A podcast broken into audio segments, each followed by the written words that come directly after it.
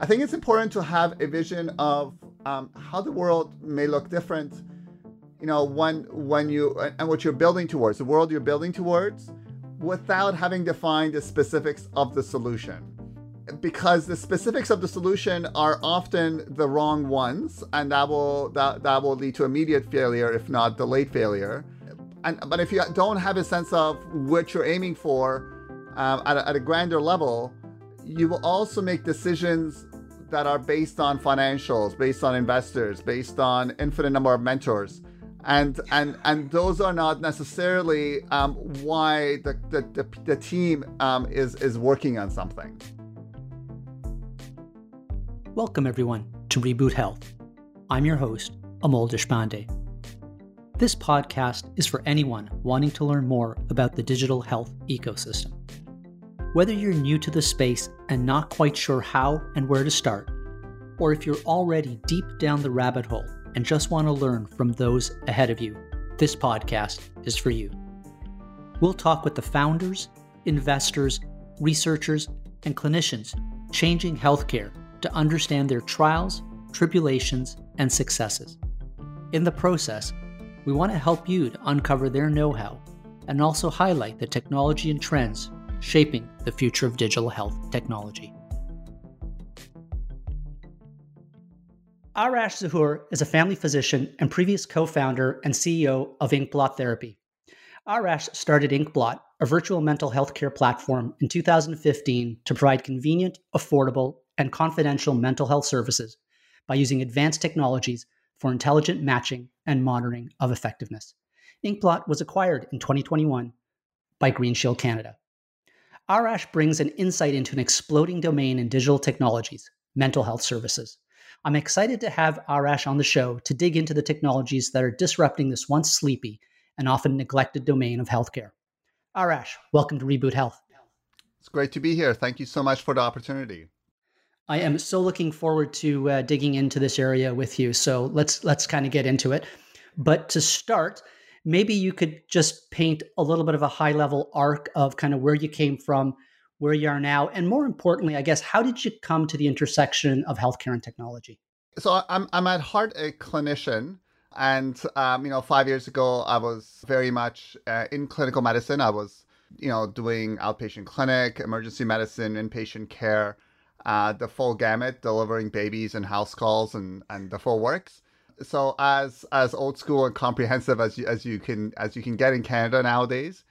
And the you know as as a primary care provider the your primary job is to is to is to serve your community and the, the needs of your community. And and at that time i found that in the community that I was practicing in, in in brantford ontario the resources were not there to meet the needs of the community uh, especially in terms of mental health uh, and addictions and you know there was only so much i could do as as a clinician. So and it's not it wasn't scalable. It didn't matter how many more hours i worked. It really was not something where i could meet demand.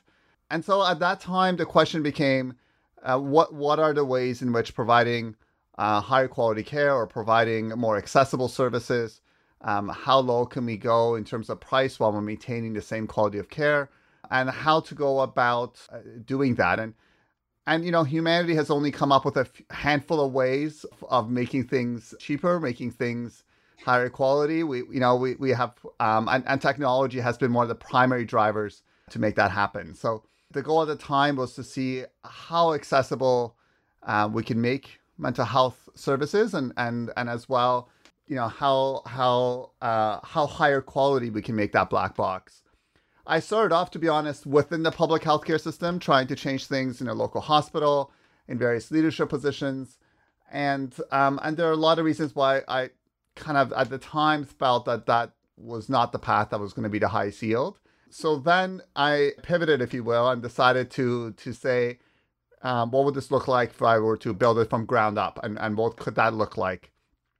And um, and it was it was five six years of a of a lot of learning. It was it was extremely educational learning, uh, both in terms of of the healthcare landscape, the digital healthcare landscape, the private uh, healthcare landscape, uh, and also the international scene and so on. So it's, it's it was an exciting uh, six years for sure.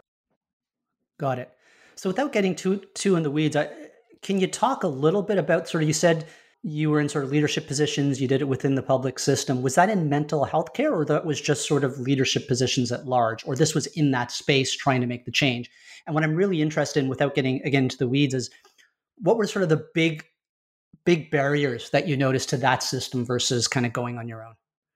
Uh, I mean, healthcare is a is a mature industry, and there are both pros and cons to uh, you know mature industries. And and, and within the public system as a whole, uh, it, it doesn't, it, you know, there are there are factors which sustain the system. From a systems perspective, uh, there are feedback loops that maintain things. There are cultural aspects that are extremely difficult to overcome, uh, physician culture being one.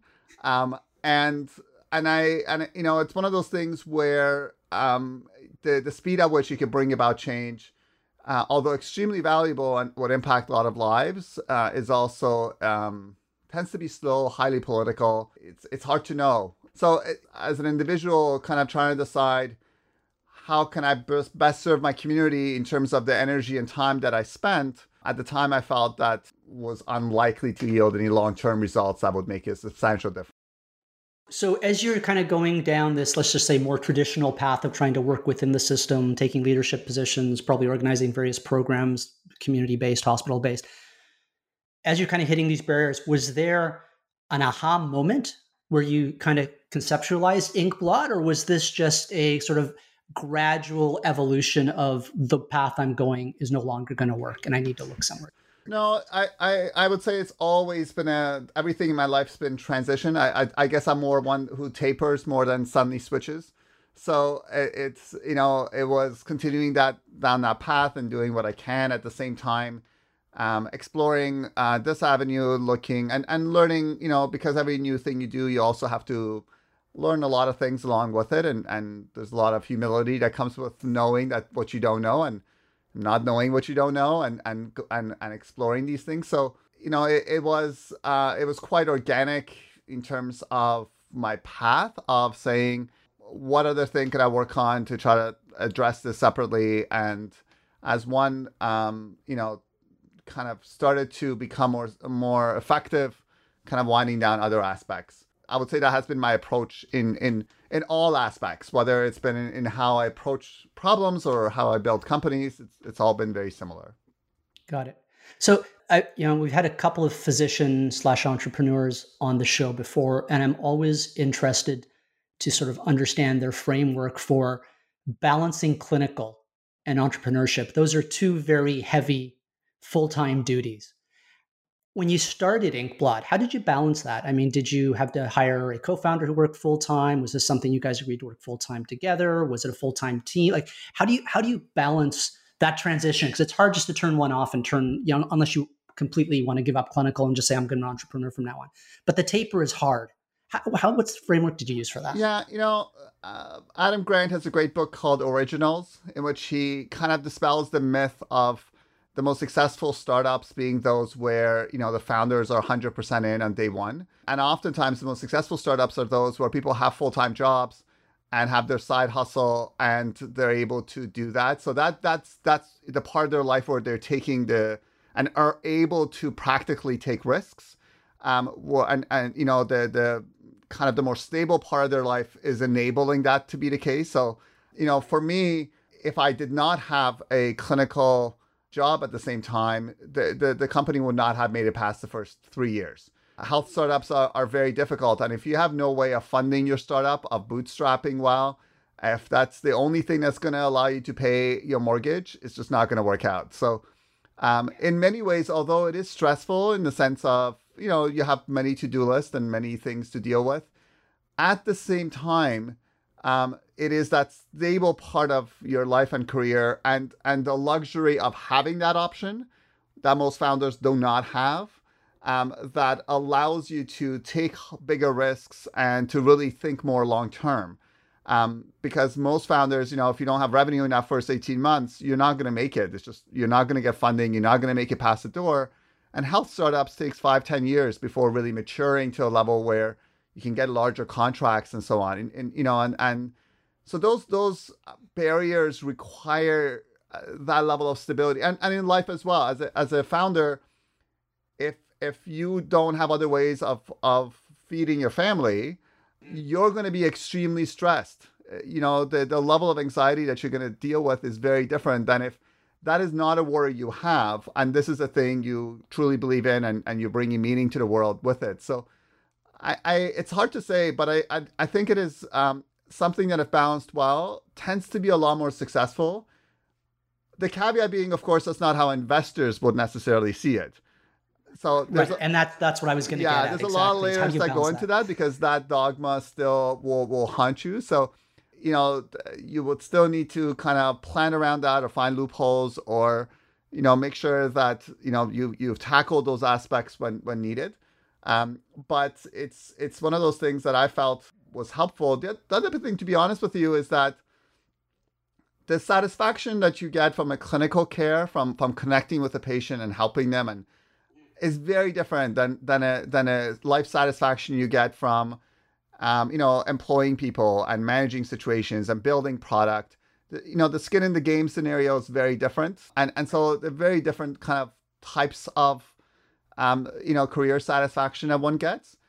But nonetheless, physicians do somehow think they're not people. You know, they have often sacrificed so much of family and life um, in in the pursuit of career um, that that could be a huge blind spot, and um, many a marriages and families have fallen apart for physicians, and not to mention you know addictions and suicides, um, because the the career part have have not been part of it. So, you know the the other part of the story is that we're grown ups so we still need to kind of think about our family dynamics. We still need to think about the people that care for us and we and we should be caring for more and, and making sure they get mind space, not just time, but literal brain neurons firing, thinking about them on an active basis.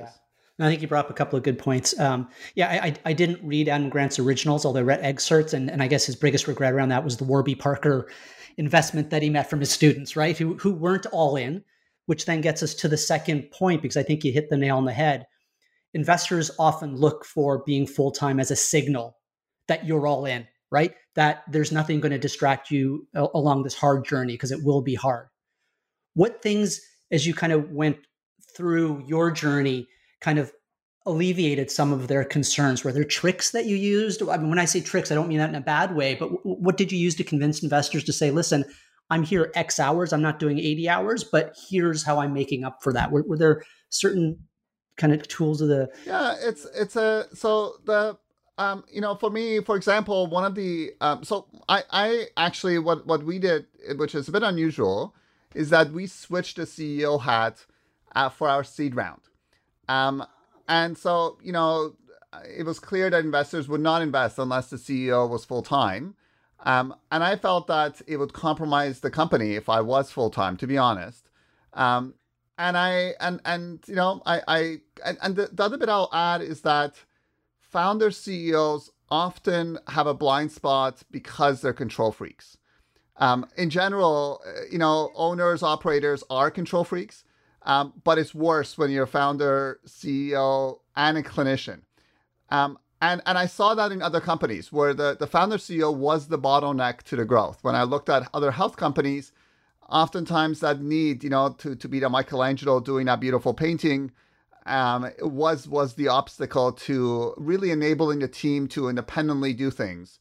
And um, and so for me, it was also really important to not have that role for a period of time and, and understand and, and, you know, really own other parts and, and so on. So, um, you know, um, it, it, it's, we for me, the label and the title doesn't mean much. It's all made up. Um, and so uh, the the and, and for for a round, um, especially in later rounds, not early rounds, but later rounds for sure, kind of being uh, full time is a huge deal to investors. Um, and um, and and you know we found ways of, of making sure that we're comfortable with those aspects. Okay, that, that, that that's that's interesting. Sort of switching. I, I that's I guess it gives gives more support to having a co-founder because it's hard to you know with an n of one founder it's hard to switch with anyone. So so that's really interesting. Um, that's fascinating. So one thing I'm really interested in. So when you were doing Inkblot, mental health. I mean, you can say this about healthcare writ large. It's very fragmented. Lots of providers, lots of access to get in. I think mental health care kind of takes that to a different level. You know, do you get mental health care from a social worker? Do you get it from a GP psychotherapist? Do you get it from a psychiatrist? You, so many ways to come into the system. How did you decide where to start with Inkblot? How did you decide which target market was the one that was going to be successful or give you traction, or was it just you know trial and error, trial and error? Yeah, I, I don't know. If, uh, so definitely the company five years later was very different than the company uh, envisioned on day one. So uh, and and I'm happy that that was the case. It would be silly um, for for me to have just stuck with the original plan. Um, the the the and, and the goal, you know, I looked at kind of what is the expensive part for my patients, and the the mental health counseling, the private sector was was the most um, expensive and also the biggest mismatch. So there were all these um, um, you know, very experienced providers, uh, 70% of them unable to work full time because they didn't have enough work in the private sector. While in the public sector, we have thousands of patients waiting a year or two or never ever getting any care. Um, and so for me, it was a clear imbalance that that you know the question was, um, can you can you find a way of of making the private sector more accessible to the public sector? So that was the original focus. And the, the question was, is there a market that's being ignored when you do that? Can you, you know, the blue ocean philosophy of trying to see whether um, there's something that's not being seen here.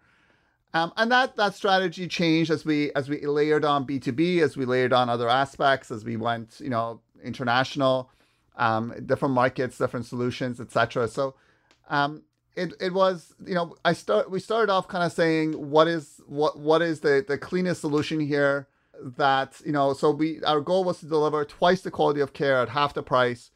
We were to accomplish that initially but then other questions other other goals came along that we had to address and, and work on. So I, I it was a starting point but as with anything the the starting point uh, should be very different than, than where you end up at the end.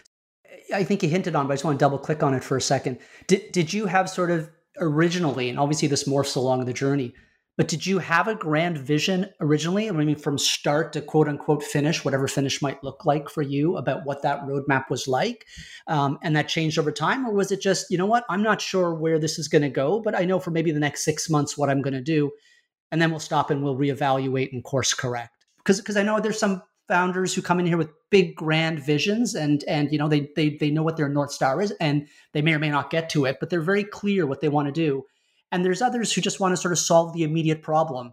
And then adjacent markets start to open up. I'm just curious, sort of from a healthcare, men- mental health care, what you did. Which model kind of did you use work for you? For sure. Um, so, so my the initial goal was to provide the highest mental health care possible for free to as many people as possible. So the goal, you know, was the the the the, the poorest of the poor in the population, providing them the best care the, the better care than what is currently available to the richest person on the planet. And that was the initial goal. That changed. So as we continued, that uh, vision actually became much larger. So it became how do we not only do that, but we empower others to do that, other organizations to do that. How do we do that in various sectors internationally in different markets? How do we do that um, with all the other factors that are associated with mental health, financial difficulty, physical health, and so on? Um, so as as the uh, you know the, the vision initially was accessibility and really focused on accessibility and quality care. And then as as time went on, as as I learned more, as the company grew, it expanded from there to other cha- other large challenges. And and those challenges uh, persist to this day for for all companies in this space. So it's not something that we've solved, but those were the goals that we were going after. I think it's important to have a vision of how the world may look different, you know, when when you and what you're building towards, the world you're building towards, without having defined the specifics of the solution. Because the specifics of the solution are often the wrong ones, and that will that, that will lead to immediate failure, if not delayed failure. And but if you don't have a sense of what you're aiming for um, at, a, at a grander level, you will also make decisions that are based on financials, based on investors, based on infinite number of mentors. And and and those are not necessarily um, why the, the, the, the team um, is is working on something. Right. No, that makes that makes a lot of sense. Um, you, you, mentioned international markets. How many markets was Inkblot in sort of by the time you guys, you know, you you personally maybe exited? I'm assuming Canada, US. I don't know if you're in any other markets. Yeah, we were Canada, US, and then we are also serving um, the the European market, although to a limited extent, depending on depending on the population, and, and then some other markets um, internationally. But again, not not in, in different layers, more in the B two B in particular channels. Uh, and, and I'm not sure what what the situation is today.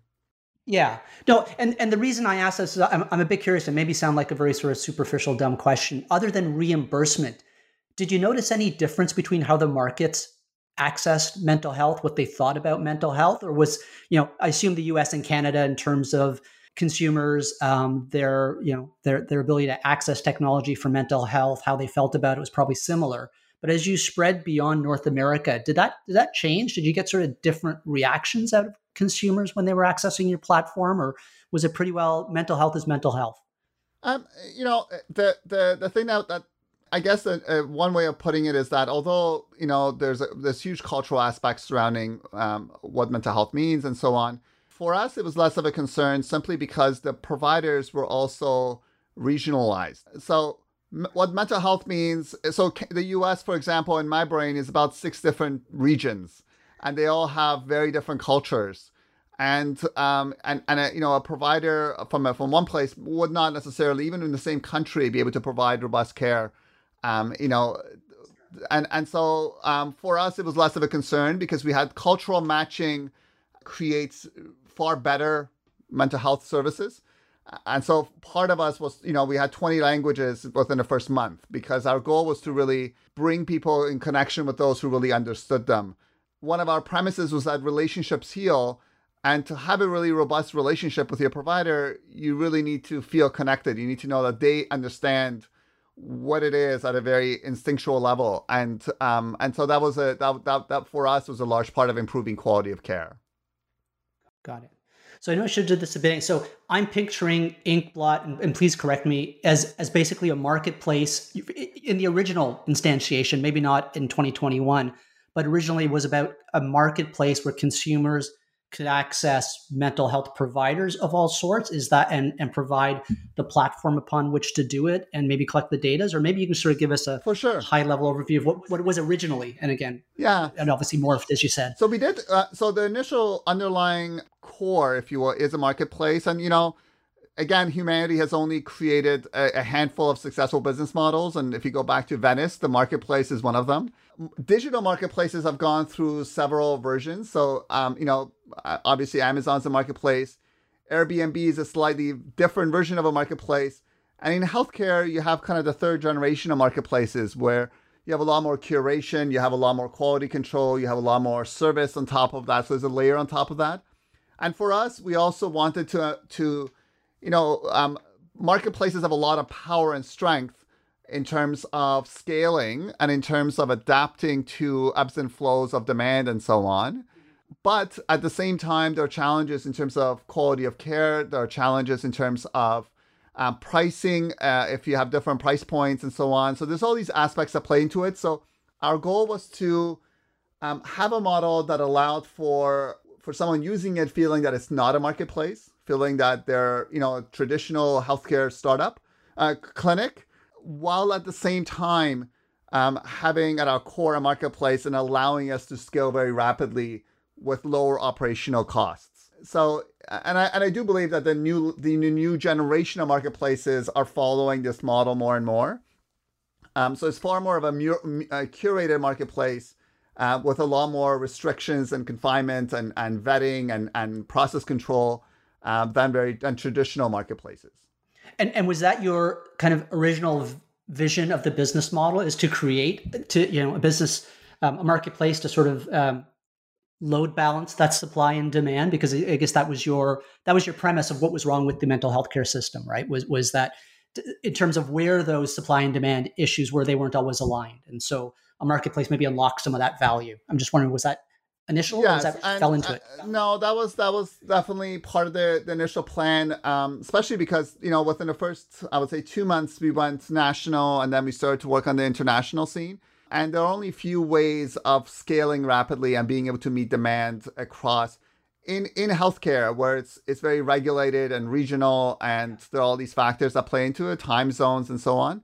So it was definitely part of the and and in order to have you know 20 different languages and and various gender uh, genders and and and so on and and allow for that robust matching you need a large number of providers. And really there are very few models that allow you to do that and as you're doing this matching process there's a sort of traditional healthcare system that's kind of trying to provide similar service along with you. Did you ever interact, other than the individual providers, did you ever interact with these? You know, I'm going to call them hospitals, I'm going to call them sort of mental health programs. Did you ever integrate with those, or was this something that you consciously stayed away from because of just, you know, they can either help you or they can suck you in and kind of bring you within their model and the whole thing dies. I've seen a number of startups sort of try and do that and they just don't have enough momentum to keep going and it just it's a slow death. Um, by the time they make their decisions, by the time they figure out where you fit within their model, they run out of uh, they run out of cash. So I'm just curious how you thought about that. Yeah, we stuck with the startup dogma of avoid the public healthcare system until until you're large enough. You know, the, the public healthcare system is a large whale, and it is the worst whale to try to catch. Um, it, it especially in Canada, there's there's an allergic reaction to the private sector, and and I get it. I, I teach evidence based medicine. I spend half my time trying to avoid pharma's influence, so I totally get it. So there's a and and uh, you know if you're a large organization, you're more than happy to utilize the energy and and the innovation of smaller startups and and drag your feet as long as you can. Um and and you know the so so for us really the focus was what does the private sector look like and how can we make it more accessible to the public sector I'm not saying we didn't. We had lots of conversations, um, but again, it's it's essential in those first few years of a startup to have revenue, to grow that exponentially, to have repeatable sales. And although those LOIs and conversations initially are helpful, they will um, they will suck up a lot of resources, and you will not have the revenue to allow you to do future rounds. So, you know, the, the rule number one of as a startup is don't don't run out of money. And you you really want to make sure that um, you know if, if you're running the company that that you, you have a strategy around that. Yeah. Do, do, do you do you see that paradigm changing anytime in the near future given you know where when you started and where we are today and the let's say the attitude towards sort of digital healthcare is very different do you see the traditional system changing or is that really ossified within the system that the ability to move quickly, the ability to sort of integrate small, rapidly evolving startups will will will take on a different life going forward. I, I, I personally don't. And in some ways, the, the exact same thing is true in, the private sector. So if you think of the public sector as just a, a large company, um, you know, a large a private company will not interact with any healthcare startup that hasn't been around for five years. So it's like the the first thing in that ROI and, and that on that RFP, right? Like, um, and I understand.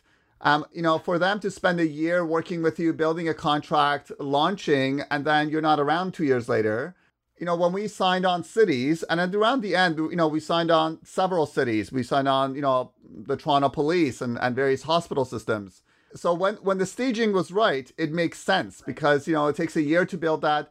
But when you haven't been around for five years yet, they are taking a huge risk and I get it. No, you know, no VP is, you know, as they say, you don't you don't lose your job by going with IBM, and as they used to say, and they shouldn't say that anymore. But but it's it's one of those things where the public system is is a large organization, and and they have to be wary.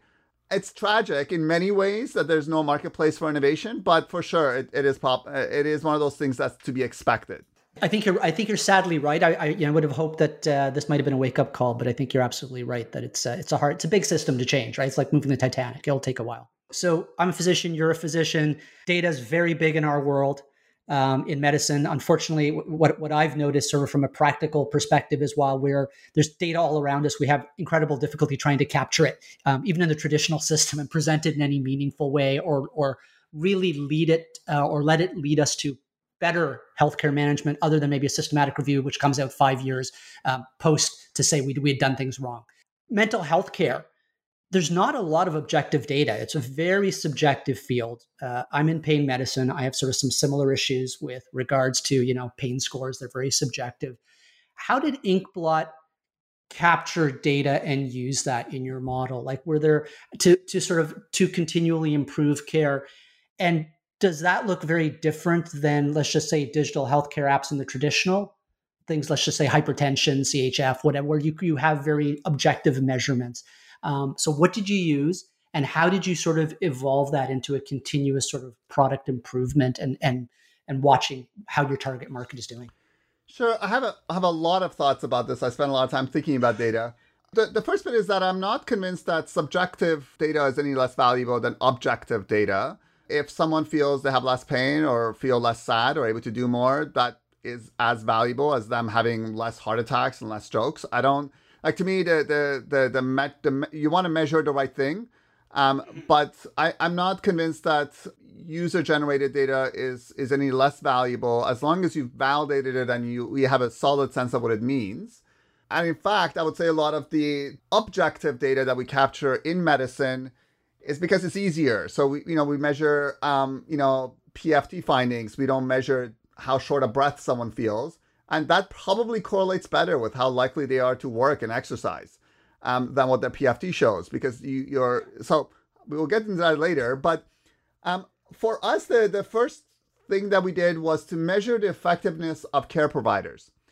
Um, and that is something that is lacking. You know, my, my patient comes to me and says, Hey, can you send me to someone for my joint replacement who has the best track record for range of motion? That is not captured anywhere. Yeah. I can see why the patient cares. I have no idea who that surgeon is. None of the surgeons know. None of the hospitals know. None of the healthcare system. No one knows. Impossible to know. Um, and and so for us, the first thing was how do you measure um, the quality of care that a provider provides in a way that is consistent with how providers think and are and and care for others. Um, that you know it's been done in healthcare, but it's done in very antagonistic, top-down, managerial ways, and uh, and and healthcare providers have a very negative reaction to that to that sentiment. So the first thing that you know, one of our big innovations was to do that right, was to um, really, really spend a lot of effort understanding how you measure effectiveness um, in mental health. When when someone could just be stressed because of a relationship issue, and somebody else could have you know severe schizophrenia, and and how do you generalize across that, and um and and, and create feedback loops. Um, marketplaces' power comes from data network effects um, you know, the reason we go to Amazon is because of the ratings. Because you know, it's not that the website's magical looking. It's it's just because it there's trust. And so data network effects are are are were massive in terms of our value and how we were able to continue um, in terms of improvement in quality of care as well as um, our matching process and and and bringing those feedback loops uh, in uh, you know reducing the lag time as much as possible. So um, and there are many other ways of, of using data, um, both in terms of the service being provided as well as in the um, to the end user, as well as to the employer or or you know whoever the third party payer is, etc. And those are often different data sets and different values. In healthcare at large, we are horrible at it. I'm pretty convinced most of the healthcare data we currently generate is, is more or less useless we we don't know what what works and what doesn't. So you know, all the health records will show that we prescribed this or did that. No one then knows whether they worked or they didn't. Um, eh, you know, if I see someone and I give them something, they may feel better. Was that just because they started to feel better? Was that because of what I prescribed? How long should I? And and what we do is we do these clinical trials in a uh, that are often pharma funded in a small group of people that don't represent in any way the real patients we see. And we don't actually have set up a system to to collect data on the patients that we see and how well things worked out. And, and we somewhat don't want to know. And so we don't have outcome data. So we we not only you know the, the not we're not learning from the care we're providing in anywhere near maximum what we could be. Um, and and so we don't actually know oftentimes what works what doesn't work. It's just purely cultural and us you know the latest thing we read about. And then we we and and, and so that, that's separate completely from obviously the logistical aspect. Um, if i said hey in your hospital what does the modeling show if you change the emerge doc shifts from this to that? No one's ever created a model we don't have IoT devices attached to beds to see how they travel across the hospital and what happens to them. Like, there's so much um, lack of focus on data and recording the right data and, and, and uh, understanding it that it's it's it's tragic in many ways. We collect data, but it's to me we have a long way to go of of kind of really thinking about how to do this differently. Yeah. No, I completely agree with you. I mean, again, I'm in an academic center, and we are we're, we're not we're not awesome, but we're pretty damn good at collecting flow data, i.e., bean counting. How many people came through? How many people exited? How many people were lost in between? But we have absolutely no idea how those people did in any of those kind of cohorts, right? I mean, all the people kind of you know who fell through might have actually did really well, um, and those ones we didn't touch, and the ones who kind of go out the back door could have done poorly. So I think you're absolutely right. Do do you, is it the startup scene that's going to change that, or is that going to happen from inside out? Meaning within the healthcare. I, again, uh, I have my yeah. You know, I'm not convinced the startup scene will make that happen. Um, and, and that's because these are these are these are things that take a lot of time and and they require um, you know a, a focus. These are these are ten year time horizons, and I'm not even convinced the healthcare system will rise to that challenge that well, to be honest, um, because. Uh, you know the healthcare system. If, if the healthcare system was a, was a startup, it really needs to pivot. I mean, the, the culture is toxic. It's running out of money.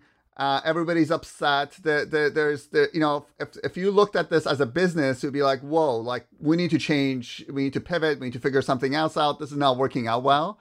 I don't think it would get any funding, or at this point, an investor would say no way, I'm not touching this one. So I, I you know um I, I I don't I don't know where it will come from.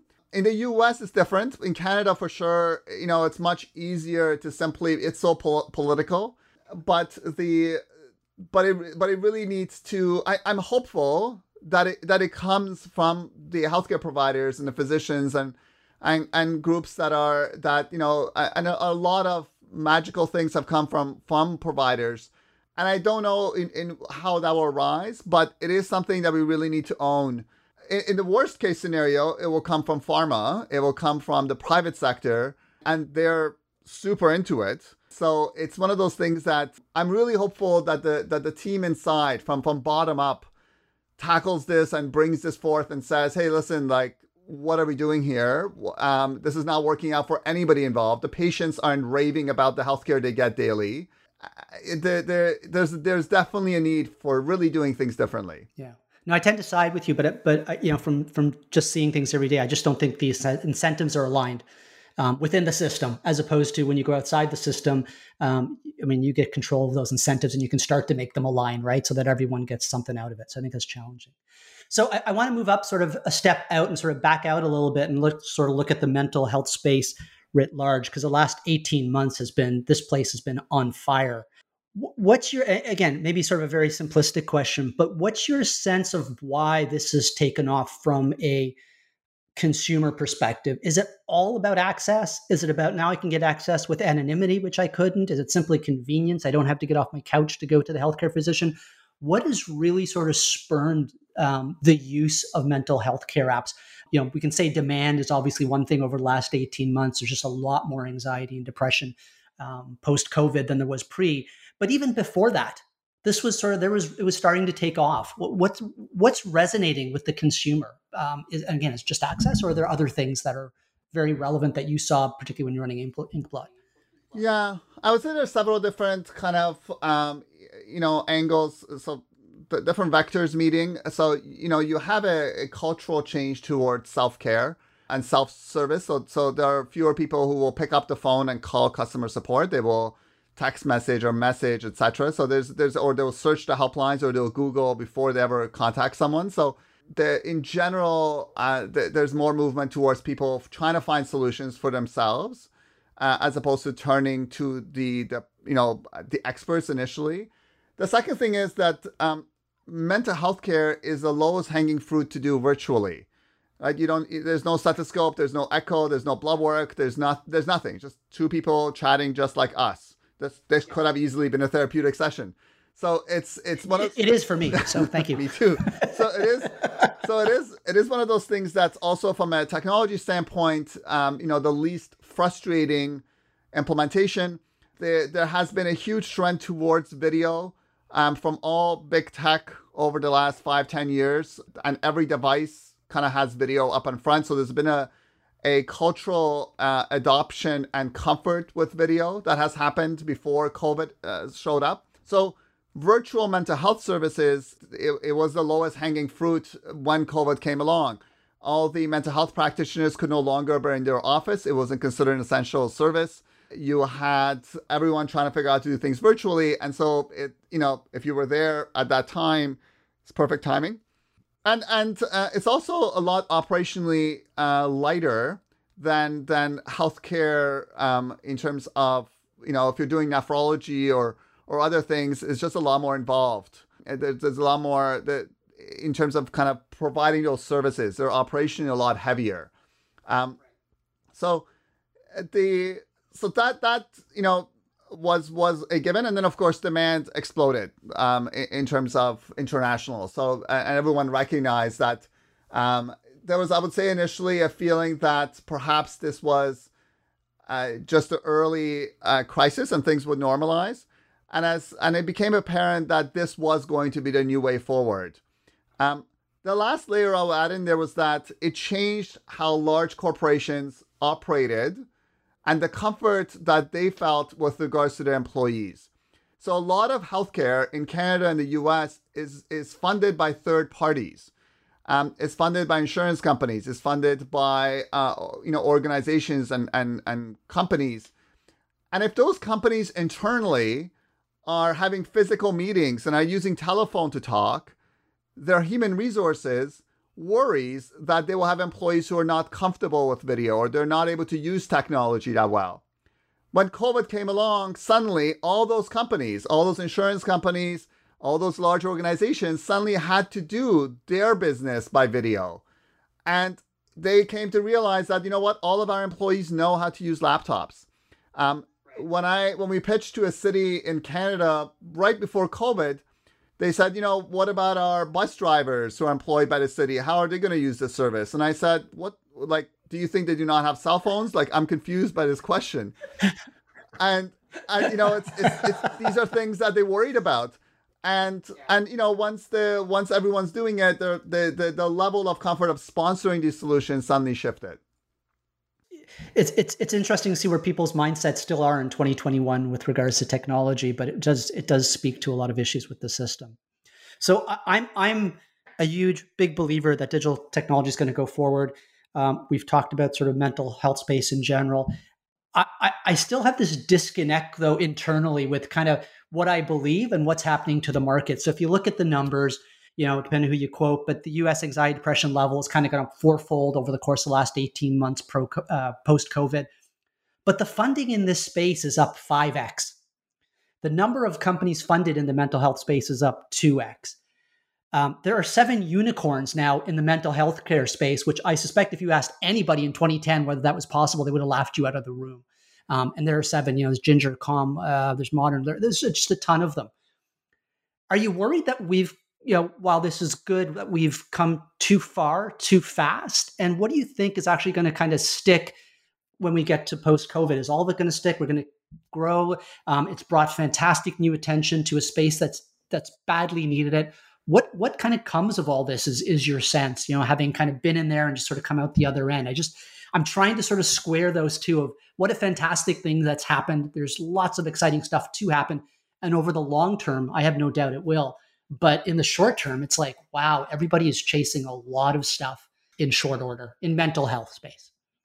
Um, yeah, I would say, I would say, um, and, and, and we can even look at the digital health space in general. There, there's definitely a, a feeling that we are uh, starting to go into a health tech bubble, and we all know what happens to bubbles. So there will be a reckoning uh, at, at, some point, and and uh, and there's you know there are these SPACs that have a time limit, a timer on them, and and um, so there there's a lot of money floating out there. So there's a lot of us, you know, there's a lot of powder in that keg, and and it's all being spent, and and to some extent, um, the but but uh, as you point out, um, you know, it's it's uh, there there will be all sorts of reckoning. There'll be all sorts of consolidation. Um, you know, as as things start to dive downwards and and so on.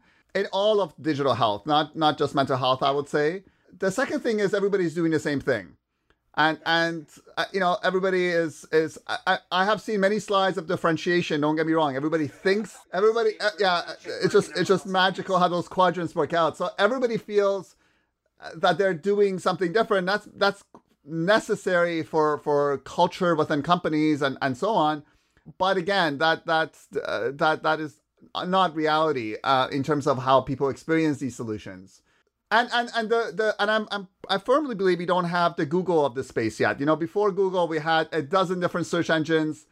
They all did very things very similarly, and no one remembers Alta Vista anymore. And you know, let's not even talk about Yahoo today, but they're all they're all creating a wrapper around traditional care. They're kind of saying this is healthcare is being delivered. How do we do the same thing digitally? There is no reinvention of healthcare yet. There, we're not we're not saying we have these new tools, we have this new way of doing things. If we were to build healthcare from scratch, what would that actually look like today? Because that's really tough to do as a startup. Those are those are you know those are the the difficult questions that involve politics and associations and and lobbyists and all sorts of reasons why those things are not tackled. And so there are the the the real companies that will that will really redefine. I'm not I haven't seen them yet. So right now, you know, there's a lot of money being poured. I don't know how it will play out, but I'm not very optimistic about. Um, and the reality is, despite the billions of dollars being poured in mental health care before COVID, you know, even before COVID, the, the, the suicide rate was doubling uh, every five years. So the, the, the solutions are horrible. They suck. We, we don't have good solutions yet. So in many ways, I think there's a lot of work to be done, and these are super early days. And you know, this wave will will you know who knows which of these will exist ten years from now. Yeah, you, you, you, had so many great points in there. So many ways I also think of it. Um, my my biggest rant now is is what I'm going to call still telehealth 1.0. I mean, when I'm in the clinic, I I get constant complaints from patients, sort of not seeing their primary care provider because you know it's it's a telephone call. It's 15 minutes. They just renew their stuff, and there's absolutely no other interaction. Um, and it's it's sad. And my guess Unfortunately, I don't think I'll ever find this out because of our data conversation, which no one collects it. I, I wonder whether we've absolutely exploded access, but I'm not sure we've actually improved health outcomes. And I would make an analogy to, you know, like some states where some people have more access to surgery than others, but those aren't necessarily better outcomes. Um, in fact, you could argue they actually have worse outcomes because people are getting operated on who shouldn't.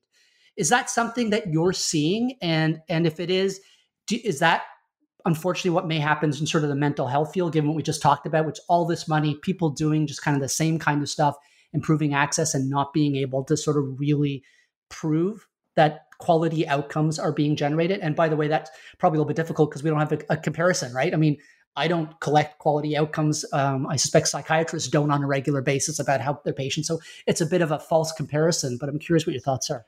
Yeah, it depends on on on what accessibility has meant. So you know, uh, I I personally provide you know do psychotherapy, and I would say that in person is very different for me. I I'm able to read micro expressions. I I I provide very different type of care.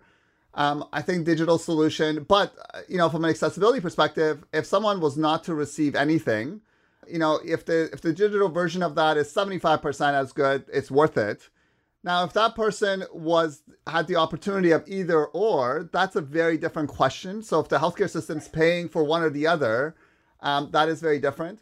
Clinically, you know, there are, there are patients of mine that I would say um, doing things by phone or video is really all they need. You know, they, they're worried about a rash. I can look at it, deal with it. It's all good. There are others that, um, you know, I, I should be doing house calls. They shouldn't be coming to the clinic at all. Like I should be visiting them, understanding their environment, providing um, point of care solutions that, that really are robust, you know, doing that point of care ultrasound, doing that injection, doing the blood work on the site so they don't have to go out. And then there are others that are best suited for the clinic. I don't think it needs to be one or the other, but I do think that we need to collect better data, understand who is best suited for what channel, and and yeah. have all the options available in a very robust way. Yeah that I, I, think that's the ideal system, right? Is having an omni-channel system where you actually understand which door someone needs to go through to get the best care. Um, unfortunately, we're missing a lot of pieces today. Hopefully, they'll they'll kind of come in, right? So, if someone want, I'm just curious. If someone wanted to, as a new founder, new entrepreneur, come in and and tackle the mental health space. That's what they're committed to. They have a personal connection to it. Is there a? Fr- I know you said a lot of companies are doing the same thing, but is there a framework that you have for looking at the mental health space? It's not monolithic. There are different aspects of mental health care. There's, as you said, sort of there's self management, there's CBT, there's market hooking people is there a certain framework that you look at when you look at the mental health space in terms of how you bucket these digital health companies in terms of what how they play whether they you know whether they actually delivered or not is differently but in terms of what are the different buckets underneath that big category yeah, for sure. So there's some who uh, I would say are, you know, it all depends on how much a- another human being is involved and in what way. So so some are fully automated and self care options and and uh, of various sorts, whether it's uh, CBT, whether it's uh, meditation, and so on. There are others where there's somebody somewhat in the background and will respond to your thing, so guided CBT, etc. And then there are those that are more, um, you know, in, in virtually in person. You're talking to someone, and then there are hybrid models of them. There are other services that include more collaborative care in terms of, you know, uh, financial advisors, legal advisors, and so on that they that are available to you and then additional services that that will bring in the medical side. So medications and disability assessments etc so the, it's a full spectrum in terms of what's what's out there today. And depending on what you're looking for each company's pivoting or adding or layering and so on. And often the, the differentiators are really just often the business models and and uh, how long they've been around and what kind of market penetration they have the there are some startups that are more focused. So there's some that are purely focused on addictions, for example, uh, or alcohol addictions. There are some that are focused on uh, musculoskeletal pain and the mental health aspect related to that, or chronic care management and mental health aspect of that. So there's more and more of that um, that uh, are more towards um, specialized areas, if you will. Got it.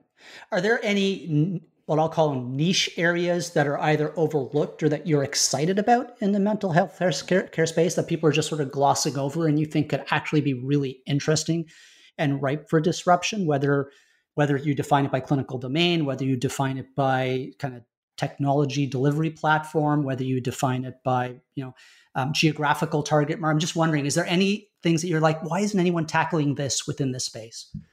Um, I, I don't think there's any human endeavor that's not touched by by our mental health. Um, and, and so there's a lot of space. So within medicine, uh, pain medicine, for example, so there aren't that many chronic pain startups right now. Uh, and mental health is a huge aspect of, of chronic pain management. Um, addictions, um, there's a you know there's a few on alcohol, but there's there's a lot of different types of addictions out there, and and the opioid crisis is a is a huge issue, and and um and you know there there aren't that many in that space. And as well, if you look at mental health uh, from a from a comprehensive perspective, uh, if someone is going through a divorce, for example, they'll have financial difficulties, uh, legal questions, mental health difficulties, family dynamics, relationship health. That could easily be a package. You know, couples counseling and couples care uh, could be could be is a whole domain unto itself right just bundling these services together rather than having them separate exactly silos. and you can so you can think of various life stages you can think of various um, uh, healthcare. Um, so diabetes care. If you add mental health support, the numbers go down half as much. Your hemoglobin A1C will improve significantly.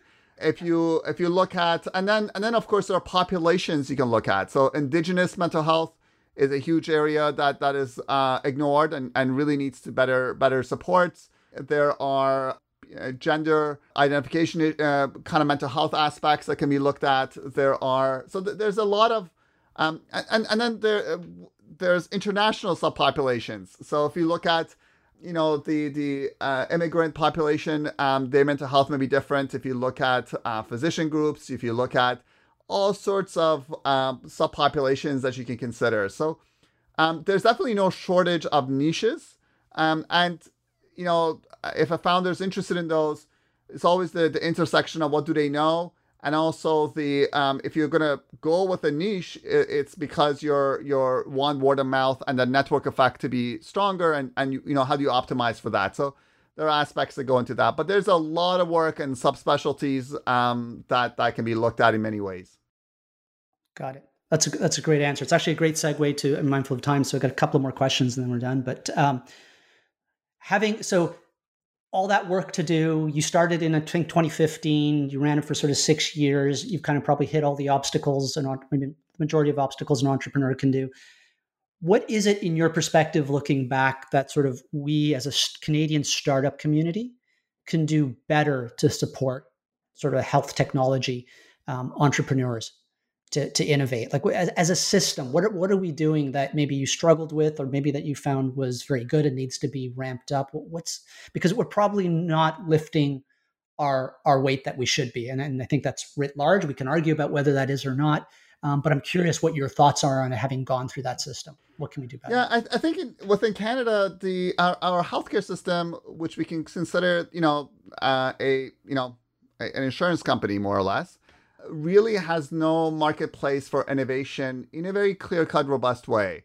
So the you know, if tomorrow I come up with something that will reduce diabetes emergency visits by half, I will not have any way of, of get funding for that if in the private sector. Like it just as a startup, it just won't won't happen. The, the, the public healthcare system will not really start conversations with me tomorrow. Uh, and I understand. So so can I just so do you mean you know, just I want to be clear so, so for the listeners, do you mean in that kind of system, it'll be hard to get customers to onboard because of the traditional system, or the investors just aren't interested in companies like that? It's it's more that things that are funded by the public healthcare system, um, it's difficult to get any additional funding for. So, for example, let's say that I find a, um, I have a solution that I can roll out to various family doc offices that would improve care quality in a particular way um, everyone assumes the clinics will pay for it, and they don't because the, the outcomes doesn't affect their revenue model. Um, it does heavily impact the public healthcare system's model, but there's no there's nothing there to enable that. Uh, having, it's again about incentives not being aligned, right? Correct. So the, the, there is a lot of you know Canada does work hard to try to support innovation. Um, you know, there's a lot of various funds and so on. So I'm I know there's the you know the, there's money spent, but the healthcare systems, I think, can do a, a more, uh, there's a lot more work that can be done from a systems level um, to really enable and understand startups. And I don't mean just like fund startups for the sake of funding them or provide a market for them, um, but you can imagine systems in which they have to prove themselves. There's a sandbox to play in. There's outcomes that are automatically measured. I mean, it's magical. The the if I show up and I'm like, I can reduce diabetes rate by half, here's the rollout plan show that you can make that happen. You have this amount of time. There it's a you know we're going to collect these data that we care about um, and and these system solutions to to really accelerate healthcare outcomes uh, would be magical. And it will put canada ahead internationally to such a great extent. The, the amount of data you can automatically generate will be intense. And and that's not done. It's it's kind of haphazard. You have money being sent to various you know, startup. So it's a very much a traditional startup model of funding and, and support. Um, whereas, you know, if you really thought of it as how are we gonna, you know, if I showed up and I said I want to do point of care ultrasound to titrate diuretics for heart failure and avoid hospitalizations, there's no testing ground to prove that. I have to spend a million dollars convincing all sorts of people to to try this out and so on it will save the healthcare system a lot of money and and that doesn't that that's that system is not in place right now. Got it. Yeah. Well we, we can we, we'll keep working towards it but those are those are some great points. So just mindful of time last question the final one i i, I like to ask everyone is you know we're, we're all about changing the healthcare system. We we know we can do better than where, where we, we're at now but you know as as a clinician you're a clinician the reality is our system does some things really well today as we move forward, I'm curious, what do you hope does not change about our current system? And what do you want to make sure is actually brought forward into the future despite all this technology? What is good about our system that you just don't want to lose? And, and why is that? I, I, you know, I, I would say the most, the, the most magical thing that I see in healthcare every day uh, is, is the, is the, the love that the healthcare practitioners put in the work that they do um, you know, they're they're the the how much they they advocate for their patients, how much they they um, connect and and you know and and feel with their patients. Um, and it's and I find it so tragic when I see that that that you know, flame die in, in physicians and healthcare providers, and and I, you know, they're like zombies doing the work for the sake of doing the work. Um, the the reality is that you know we we focus a lot on the medications and the treatments and so on. Most of them don't really do anything. We love the stories that we tell ourselves and and do it anyway. But really, the most care that we provide is is is the love for the patient. You know, when when my six year old falls and, and scrapes her knee, she knows it's nothing bad. She comes and she gets a hug and she feels supported. She feels loved. She feels like she's taking care of herself by doing that. And that's really the, the most care that's being provided. That's what the healthcare system is emotionally doing for the population. We're, we're providing emotional support, not the prescriptions we write, that they often don't do very much. And you know, whether it's AI prescribing meds, whether it's a robot doing this surgery, whatever that part of automation happens, I really hope the healthcare system retains the emotional role that the system has in society. Um, and that you know the the empathy that humans have are, are evolved to provide and we're really great at doing that brings us meaning is maintained and and improved on um, whereas i see that going the opposite direction nowadays so um, I, I, I don't know. I, I think other people will probably voice that better than I have, but that's, I would say, the big thing I, I hope we don't lose over time. Yeah, no, no, I, I think you're absolutely right because you're right. I see it all, all the, you know, every day as well. So it'd be interesting if we bring more tech, our empathy level goes up. That would be a really sort of, I think, a win-win situation. So, so uh, you know, we're winding up now. If people want to stay in touch with you, if they want to kind of keep connected, see what you're doing, see what you're going to do, see what you're up to, what's the best way to kind of keep connected with you? Yeah, they can. Uh, probably the easiest is to is to connect with me on LinkedIn and and, and message me there, and uh, or e- email me and. Um, but uh, probably on LinkedIn, and and it'll be it'll be the easiest to, to connect. And I would love to hear from people, and if there's any way I can support their endeavors, or um, I I'll be happy to to Oh, that's fantastic. Thank you again, Arash. I really, really appreciate your spending your time. Some fantastic discussions, and uh, hopefully we'll have you on again in your uh, next chapter. Thank you so much for the opportunity, and best of luck with the work. Take care. Thank you. Thanks for listening to this episode of Reboot Health. I hope you found it insightful. Please join us again for our next guest as we continue to explore the fascinating changes that will take our health system into the digital age. Until then, stay well and stay safe.